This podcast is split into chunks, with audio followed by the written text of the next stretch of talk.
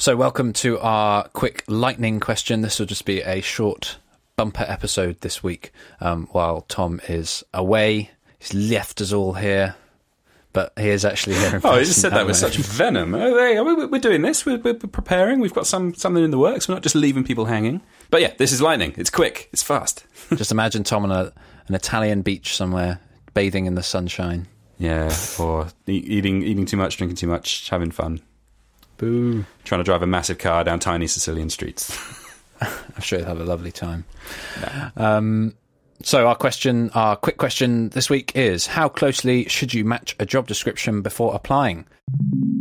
In the upcoming weeks, I'm thinking about applying to some jobs, um, and it can be quite scary sometimes looking at those job descriptions and seeing a list of about 10 bullet points of things that I need to know, and half of the things I've never heard of before, and half of them say I need to be experienced in them for five or six years. Are these things that should prevent me from applying? I think there are some that should. I mean, definitely the core ingredients. Generally, I, a rule of thumb I have is if they start listing, like, you should know X, Y, and Z, and X, Y, and Z all do the same thing. Like, you should know Ember, Angular, and React. Like, you're fine if you just know one. you don't need to know all of them. Um, because that, that generally is recruiter speak for, oh, they need to know a web framework. Let's put the, let's list all the web frameworks. Um, so you have to, like, learn how to read between recruiter jargon and stuff that's actually like tied to the role that you're doing. Are a lot of the are a lot of the applications written by recruiters, or are they actually written by people who?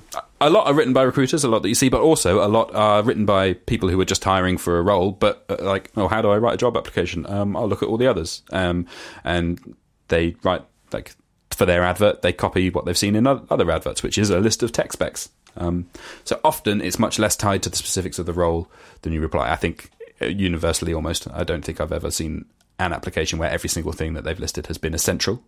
Um, and generally, you can get never lie, but you can also apply and say, "Oh, I don't really know that much about the fourth thing on your list, but I'm willing to learn, and I've got some idea of what it is. Can I have an interview anyway?" And that'll get you that'll get you a, a fair decent amount of the way. And generally speaking, I don't know if you get like a rule of thumb, you meet eighty percent of the requirements. Send an application. I think some people are more confident confident in their ability to sort of impress in an interview, and they feel like they they can they're confident learning new things, so they'll apply for stuff even if they know a lot less than eighty percent of what's listed.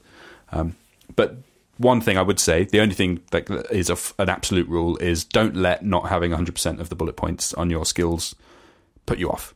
Mm-hmm. That's that's just an excuse. You're rejecting yourself from that job by doing that. Yeah, but you said uh, you said a minute ago that you want to make sure you've got maybe the top the top bullet point, for example. Oh, yeah, be the most important one. Yeah, and uh, that there's a delicate skill in reading the handwritten job description and matching that up to the bullet points and going, actually, what do we know about their tech stack? And don't be afraid to ask questions as well. You could maybe even email the hiring manager or whoever has like is responsible for that role and, and ask questions. I mean, often they will say, ah, "This is a this is a process. Follow the process." But sometimes you might get a more useful answer. Um, I don't think in either case it's not going to hurt your chances.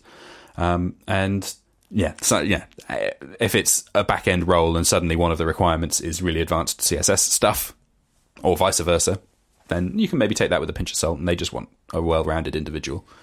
But if they're looking, if they're saying maybe we're hiring a JavaScript developer, and me as a Python developer goes, oh, I could learn JavaScript. That's not the sort. That's going to be too big of a a jump. yeah, possibly. I mean, it's not impossible. It's not. It's not the end of the world if you do that. Uh, imagine if you presented that in a, "Hey, I'm a really good programmer. I've got all this experience. I don't.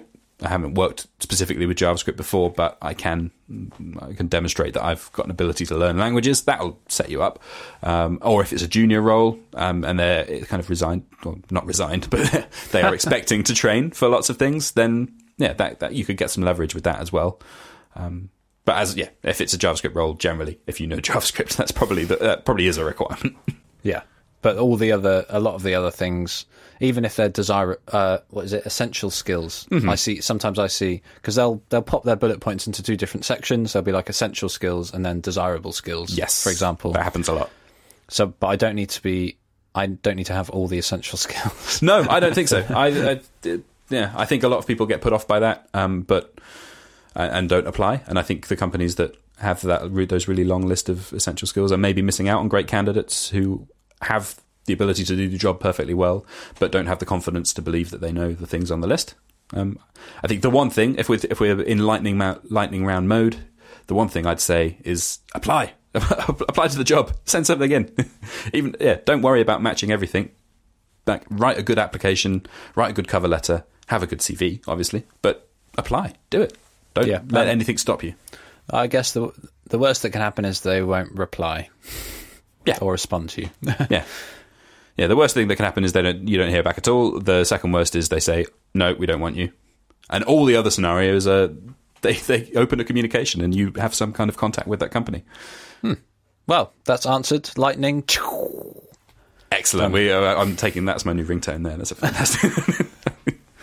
Your lightning sound, brilliant. right, done. Right. See you next week. Bye. Bye.